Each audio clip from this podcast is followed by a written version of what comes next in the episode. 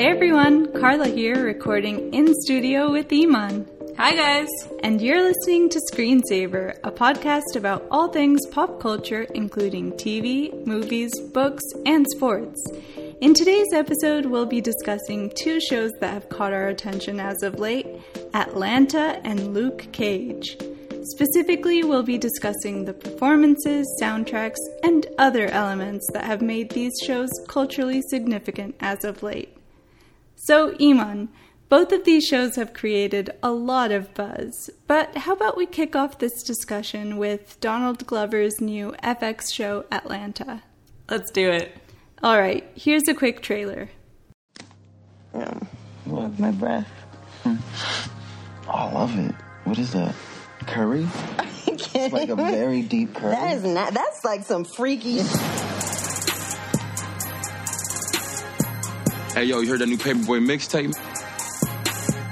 That's my cousin. You gonna want to get in there before he gets signed, man. So, Zoo You want in on Paperboy? What? No? Please, man.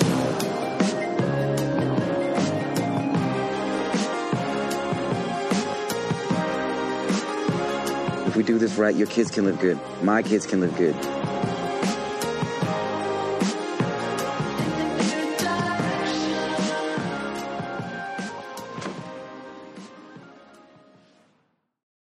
All right, I am so excited to talk about Atlanta, mostly because I was completely blindsided by it, and it has quickly become one of my favorite shows of the year. It's seriously great.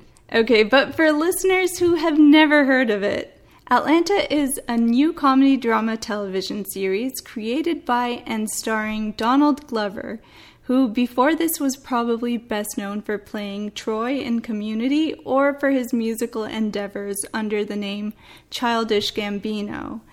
In this series, we follow Glover's character Earn during his daily life in Atlanta, hence the title as he tries to redeem himself in the eyes of his girlfriend, his parents, and his cousin who raps under the stage name Paperboy. Having dropped out of Princeton, Earn finds himself in dire straits, but once he realizes his cousin is on the verge of stardom, he seizes the opportunity to quickly reconnect and serve as his manager in order to improve his life and the life of his daughter. So, Initial impressions. Based on the synopsis, it probably sounds like Atlanta could easily be a serious, almost depressing show. Yeah. But one of its biggest strengths actually lies in its ability to balance strong, poignant moments with moments of bizarre, comedic brilliance. I'm seven episodes in, and as I hinted earlier, I'm all in on this show because I love everything about it. It's one of those rare but brilliant auteur comedies where the creators have a strong vision and a unique perspective, and rather than sharing this vision through a linear storyline, Atlanta feels a little more creative in the sense that each episode feels like a little vignette. Yeah, that's really well put. Iman, you are also seven episodes into the series. What have been your initial impressions of the show? All right, I'm going to level with you. For what I had assumed from the posters, at least, which are Donald Glover and I'm assuming other members of the cast, just with peaches in their mouths. Yeah? I thought Atlanta would be a too artsy for me comedy by Donald Glover and his peach biting gang, him trying to prove that he isn't Troy. uh, I was not excited. But I watched the first episode and then a second, and I was shocked how creative and real, both in characters and in content, the show felt. I I did drop off for a hot minute. I, I haven't been watching this week by week, mm-hmm. but I think the fact that the episodes are essentially 20 minutes, it's 20, 30 minutes each, it is so easily digestible in spurts where you can kind of watch like two or three episodes at a time and you haven't wasted half your day. Yeah. I do think that the episodes deserve to be watched weekly, but I appreciate the opportunity to get to kind of binge it in little chunks. Yeah, no, I agree. And I think there are several other strengths that we can touch upon. The first one is probably just the characters themselves. Definitely. So I, like you, also thought this was going to be a really hipster Donald Glover experiment, but I was actually pleasantly surprised that Donald Glover isn't in it as much as I thought he would be. I mean, he totally could have easily hogged the spotlight on this show. Yeah, I think Hipster Donald Glover Experiment was the original title. but I was pleasantly surprised to see the degree to which Atlanta really spends time on each of its characters and allows us to see multiple sides to them. This is especially true with the characters of Alfred, better known as Paperboy, uh, Darius, who is basically Paperboy's right hand man, best friend type of deal, mm-hmm. and Vanessa, which is Earn's girlfriend, Donald Glover's character. Played by Zazie Beetz? Is that how you pronounce her name? I'm guessing, and if it is, that's one of the coolest names ever. Oh my gosh. B E E T Z. I want that name. But yeah, none of these characters feel like caricatures. Yeah, and I think that anytime we're complimenting characters, we're ultimately complimenting the writing, and that's something that feels just so strong and so much less self involved than I thought it would have been. Donald Glover really surprised me. Yeah. And another surprising element are the themes of the show itself. Atlanta tackles really heavy topics. It gets real, people. In the episodes I've seen off the top of my head, I can tell you they've covered gun violence, the criminal justice system, um, poverty, mental illness, and Justin Bieber. Not in the way anyone would have thought that they would have. That's all I'll say. But all of these topics are just handled with such finesse. Rather than banging you over the head with a message, it instead opts to subtly shed light on the ironies related to them, and it simply moves on. Mm-hmm. And because of this, it's the type of show that really stays with you long after you watch it because you find yourself constantly thinking about what you saw. Earlier, you described it as a series of vignettes. Mm-hmm. I completely agree. The fact that it gives you, it's like a piece of artwork where it we were just saying that this show isn't as artsy as we thought it would, but it it is in such a subtle way because it presents you with an image and you find yourself slow it slowly permeates into your psyche and you find yourself thinking about it afterwards. I've, I've definitely liked that. I mean i guess that that can segue into another one of the strengths about this show which are the visuals. It's shot beautifully. Yeah it is such a beautiful show to watch and this is probably primarily because it's able to find the beauty in the mundane. Would you agree with this? Yeah. Interestingly, I have a. I was talking to a friend from Atlanta about this show, and she was commenting on how true to life it felt. Oh, interesting. Which is impressive in the sense that the show still looks pretty amazing. Mm-hmm. Yeah, and I was thinking while other shows like Empire really glorify the theatrical aspects of hip hop culture, Atlanta takes a more grounded approach to life in the music industry. There are a lot of quiet moments in the show where we kind of linger on a shot of Earn staring at his daughter or Paperboy just sitting on his couch watching TV. And somehow, a lot of these moments feel way more impactful than even in other shows. Yeah, or more impactful than moments of high drama in the show. Nothing ever feels particularly contrived or heavy-handed as you said. It it does just kind of leave things with you.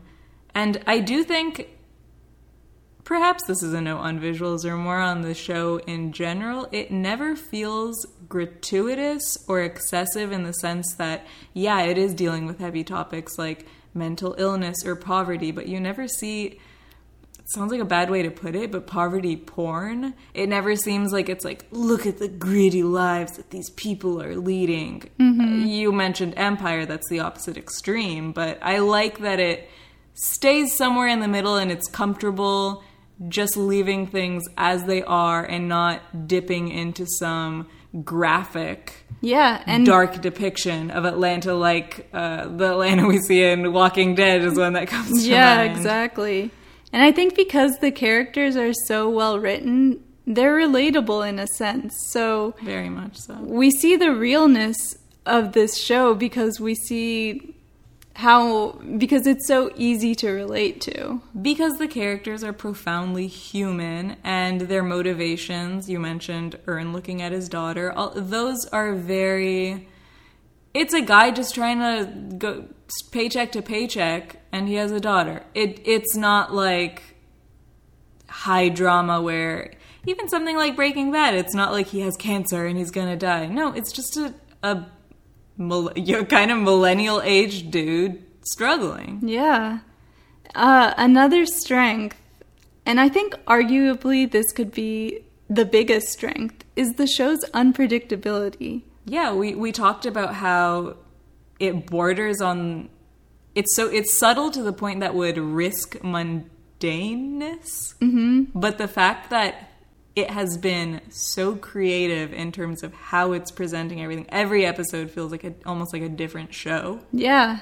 And this is probably best evidenced by the last two episodes we have seen. Uh, episode 7 is called BAN, which stands for Black American Network. Yes. It's a fake channel that they made up, and they even created this sh- fake talk show called Montague, yes. Where the whole episode was just a series of skits. It feels like you're watching a fever dream of a 60 minutes episode. Yes. Complete with commercials. that was with amazing. fake commercials that they made. Yeah, for cereal, and all of them are again touching on issues of police brutality or uh, transgender, transracial, Yeah. kind of made up. It's.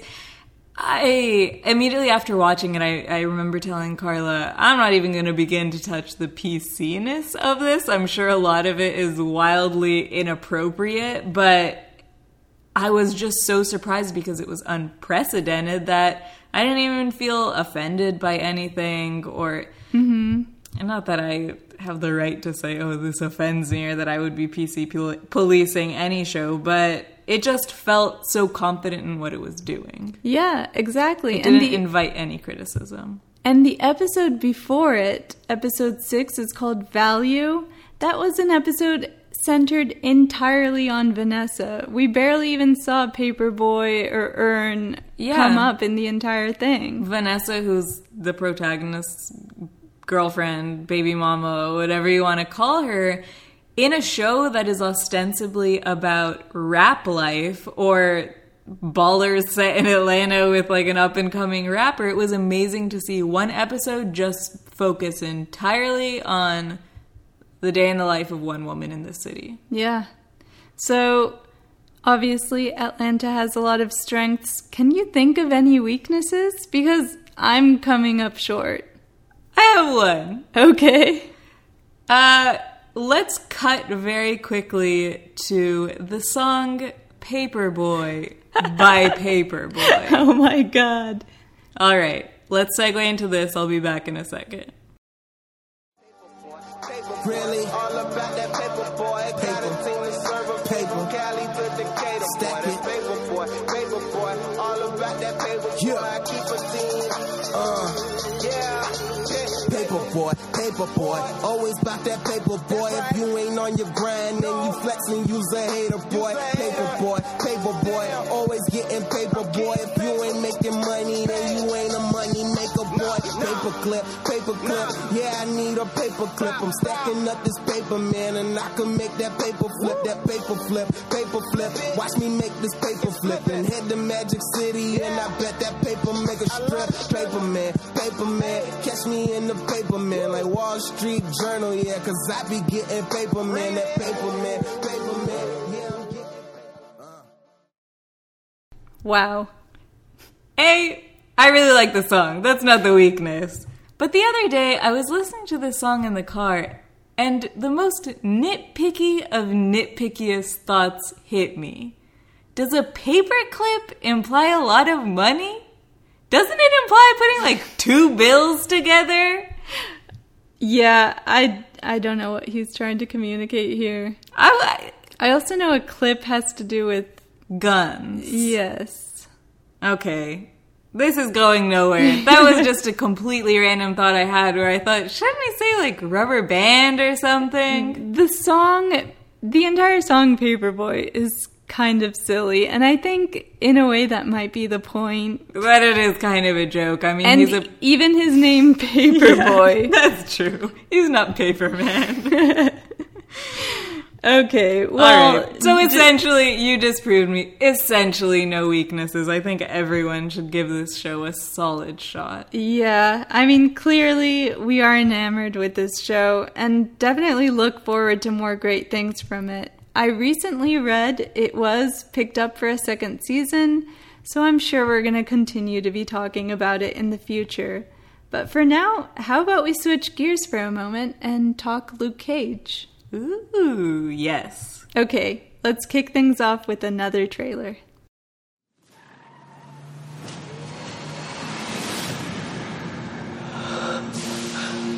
Still not sure what I am. I'm just living my life, day to day. You should be out there helping people. You think I asked for any of this? I was put in some tank like an exotic fish. Came out with abilities. I just want to be left the hell alone. Well, that would be a waste.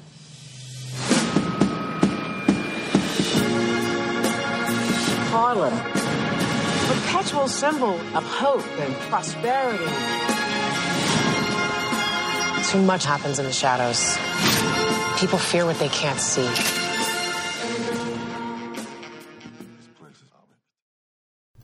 All right, it's no secret that neither of us is a huge superhero person. Anyone that's heard our Captain America Civil War episode will know this in particular detail. but there's something about Netflix Marvel shows and the way they manage to be a lot more subtle, less saturated, a little more niche mm-hmm. that appeals to us. Carla, I know you've enjoyed Daredevil. I watched Jessica Jones. Both of us liked the respective shows we watched. And then came along Luke Cage. Carla, I know you've seen two or three episodes of it, and I'm a little further into the series than you are. I haven't binged this series with the same veracity that I saw Jessica Jones or that I know most people tend to watch these shows, but I think it's safe to say I'm enjoying this show a lot too. I had been playing this show as more or less a background show, but most surprisingly, the last episodes that I was watching, I'd stopped working on what I was working on and turned to the screen to watch. Oh my god, that is a big deal. Normally, when you watch TV, you're doing like three other things at the same time. It grabbed my attention, yeah. All right, so for those of you that don't know what we're talking about, what Luke Cage is, this is a show that, like most superhero shows, it follows a crime fighter. Luke Cage's power in particular is that he is more or less bulletproof. Mm-hmm. He is a character that was first introduced in Jessica Jones, but in this series we see him branch off into a story of his own, and he is taking on a Harlem crime syndicate. That's right. And also worth noting, Luke Cage was actually one of the first black superheroes to appear in the pages of Marvel Comics back in the 1970s. Today, he is the first black superhero that has been introduced to this new Marvel Netflix universe. The two shows that preceded this one were, of course, Daredevil and Jessica Jones. And as such, I think the creators of this show put forth a very conscious effort to celebrate the idea of introducing a bulletproof black man during a time of the Black Lives Matter movement. Yeah, there's no way that even just that sentence, the idea of it, won't resonate with a political message. Mm-hmm. And I love that the show leans into it so much. I do think that the fact that this show is coming out is especially noteworthy, actually, in light of a superhero that we discussed in the episode I just referenced, the Captain America movie, because that movie did introduce a black superhero, and a lot of people were excited. Oh, we finally get a black superhero, but he was a that the superhero I'm referencing is Black Panther, Mhm. and he is from a made-up kingdom of Wakanda in Africa. That's so, right. So it's great that we're getting a, I mean, black superhero, but I love the fact that Luke Cage. It's not just we're getting a black superhero; we are getting an American black superhero living in contemporary times, Mhm. and as amped as we are about the Black Panther cast, I feel so much more excited and moved by this show. Interesting. Because this show has managed to weave itself into the greater narrative of contemporary American politics. Because if you're black in America, yeah, that's going to look different than being black in Africa. And I love that it's acknowledging the heterogeneity of that experience or the specificity of that experience. And yeah, that's, really cool. Uh, so why don't we talk about some of the other appealing aspects of this show? Yeah, sounds great. Uh, aside from the political ambiance that's co- coding this, uh, I do want to talk about the plot. And I do like that in this show, the bad guys, whom I mentioned, are a Harlem crime syndicate. Mm-hmm. They aren't freakish supervillains. This isn't a Doc Ock or a Green Goblin. Uh huh. These are mobsters and drug dealers, and it makes the show feel a lot more like a low key, hard boiled detective crime story Yeah. or a cop show. The main villain gets quite a bit of screen time on the show, actually. And now that I think of it, he actually might have more lines than the soft spoken hero of Luke Yeah. Cage.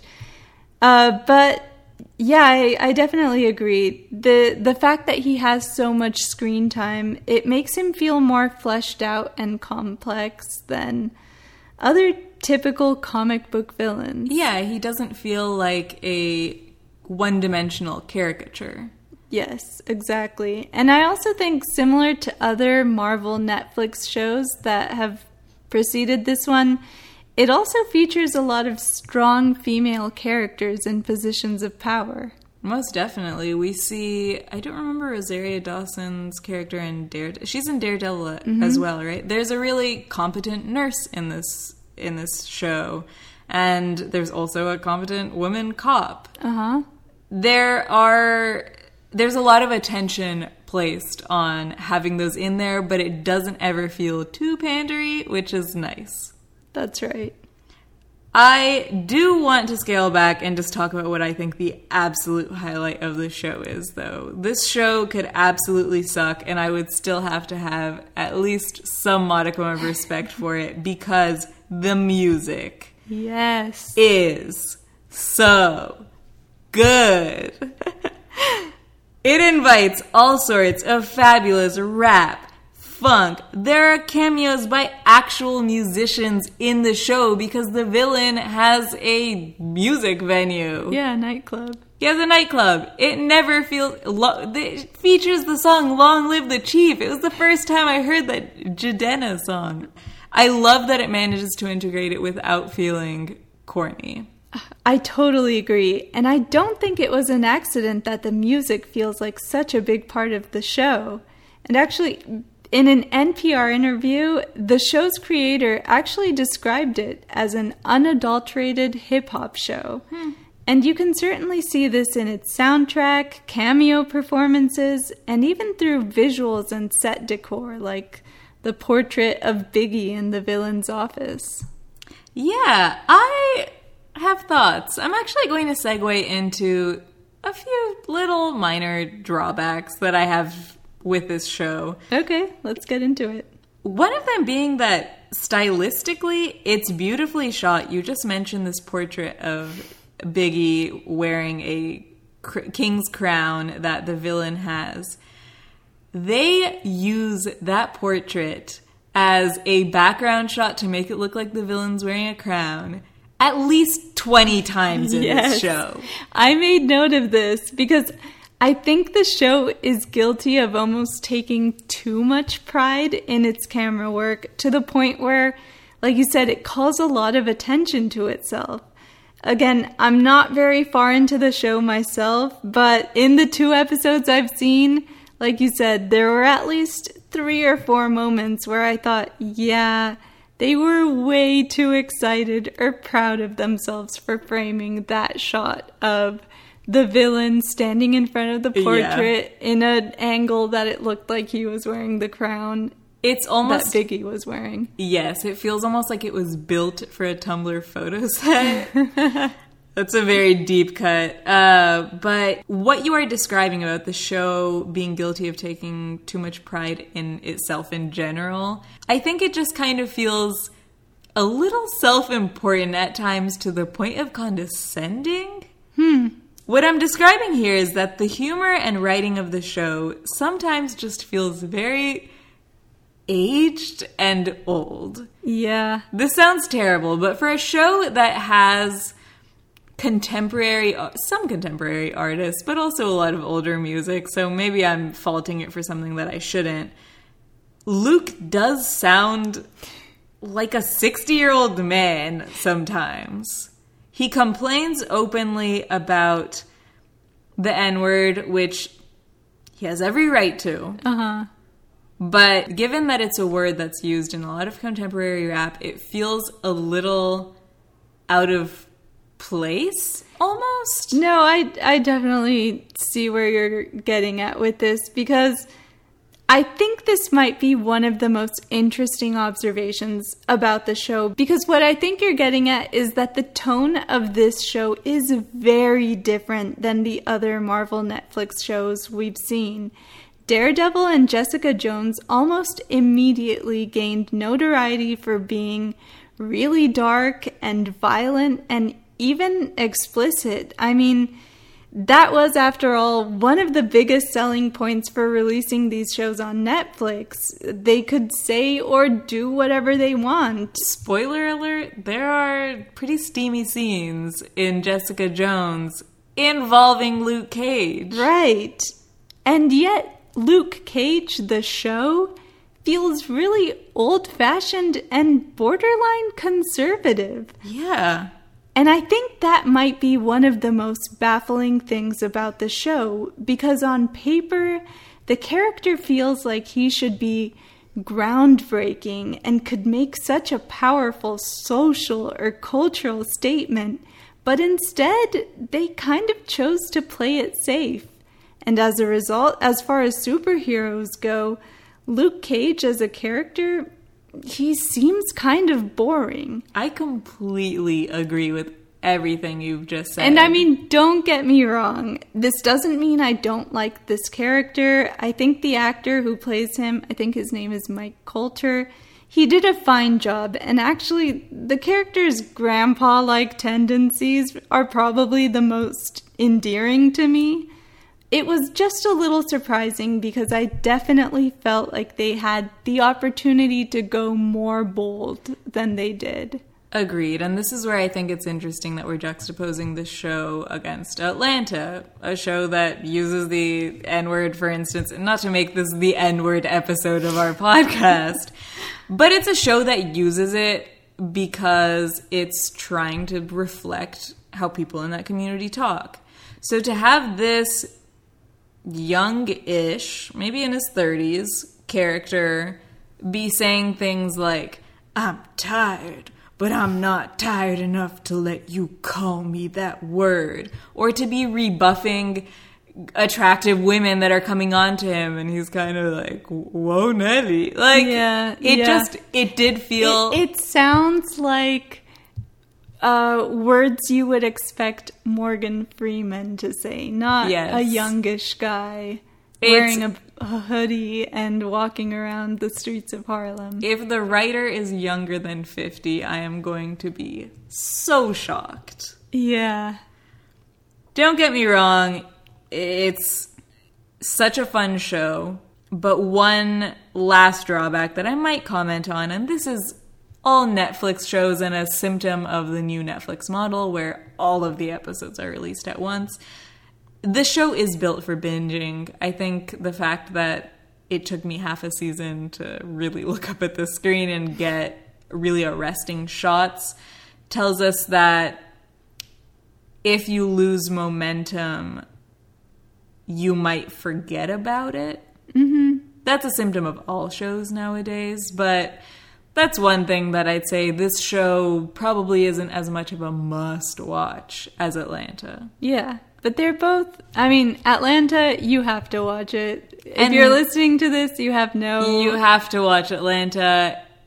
Luke Luke- Cage, it's not going anywhere, and it's going to be as relevant uh, a superhero show as ever whenever you watch it. But I do think the argument should be made that it's relevant right now just because of our political moment and what it is ultimately doing, even if it feels somewhat conservative. It still feels important that it was made. Yes. Okay. Well, I think this is a good a time as any to transition into our signal boosts for the week. Sounds great. All right. Iman, how about you go first? All right, my signal boost is going to be a book. Mm. Blues by Questlove of The Roots. Uh, his name is Ahmir Questlove Thompson. Oh, I didn't know that. Yeah, it is such a good book. Uh, it was recommended to me as I was barely getting into the Roots' music. I had originally assumed, oh, I don't know anything about the Roots. Why am I going to want to read a memoir about the creation of this band? But it is so much more than that. Questlove does an amazing job of breaking down music from the 70s onwards. It's essentially a memoir told through his memories of songs that he listened to growing up. Oh, that's so cool. So it is such a cool book to read and listen along to because you are essentially getting a music historian's take on the progression of, I mean, uh, he talks about the neo soul movement, which is kind of what he was involved in, and it's just kind of he's a lens through which you can observe the history and trajectory of a really interesting time in music. And he's never too self-involved, but it's so readable. It flows. oh, I that's so cool. there have been so many books recently that I've picked up, I've read a few pages, I tell myself, you need to finish this one, and I never do. Mm-hmm. I never thought about finishing this book once just because I was barreling through it, waking up at 5 a.m. before work to get to read a few more pages, trying to take it with the gym to me.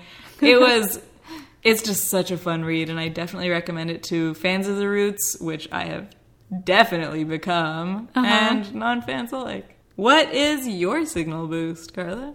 Okay, so like a lot of people, I've been really captivated and at times disgusted and depressed with the ongoing presidential election. Oh gosh. Wrong. it's been a tough thing to escape. So, for my signal boost, I thought I'd actually share what I'm calling my 2016 election survival kit. I am so excited for this. Okay, so specifically, there are three things that have brought me joy and comedic relief during these, let's call them politically trying times.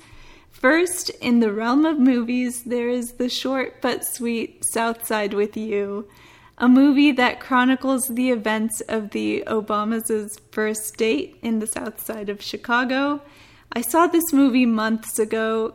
It probably isn't even in theaters anymore, but it has definitely stayed with me long after I saw it, and I just appreciated it for its sweet purity.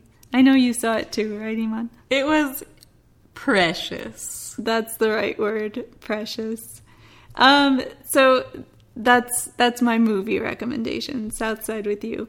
Second, in terms of TV shows, there are a lot of news comedy shows out there that have been covering this election, but one of the best by far has been Full Frontal with Samantha Bee. Samantha Bee, as most people know, used to be a correspondent on The Daily Show before she left to go start this show on TBS. And from the get go, it's been an absolute firecracker of a show.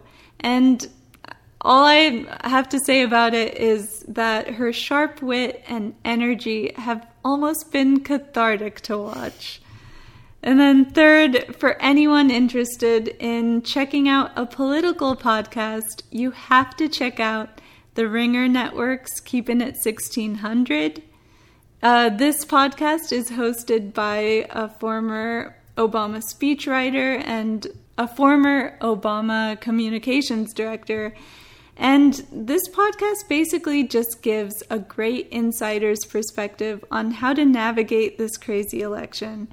I think they actually had to switch over to recording two episodes a week because of how much news is released in each cycle. It's but ridiculous. In addition to being a really informative podcast, there's an undercurrent of humor to it, which has also made it a lot of fun to listen to. So, yeah, that's my 2016 election survival kit. Southside with You, which I assume should be released on DVD in, in a month or two. Hopefully before November. yeah. and then uh, Full Frontal with Samantha Bee, which is on Mondays on TBS, and the Ringer Podcast Network's Keeping It 1600. Great. All right. Well, I think that wraps up this episode of Screensaver. If you, the listener, have any thoughts on Atlanta, Luke Cage, or anything else that we've discussed today, we'd love to hear them. You can reach us by following us on Twitter at ScreensaverPod and by liking our Facebook page, Screensaver Podcast. And as always, you can find other episodes of Screensaver on iTunes. Thanks for listening. Bye. Bye. You know what I did? It doesn't matter.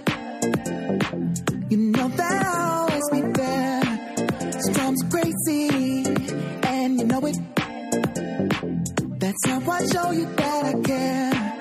Whenever I did, girl, forget about it. Whenever I say, girl, just forget about it. Whatever I do, girl, just forget about it.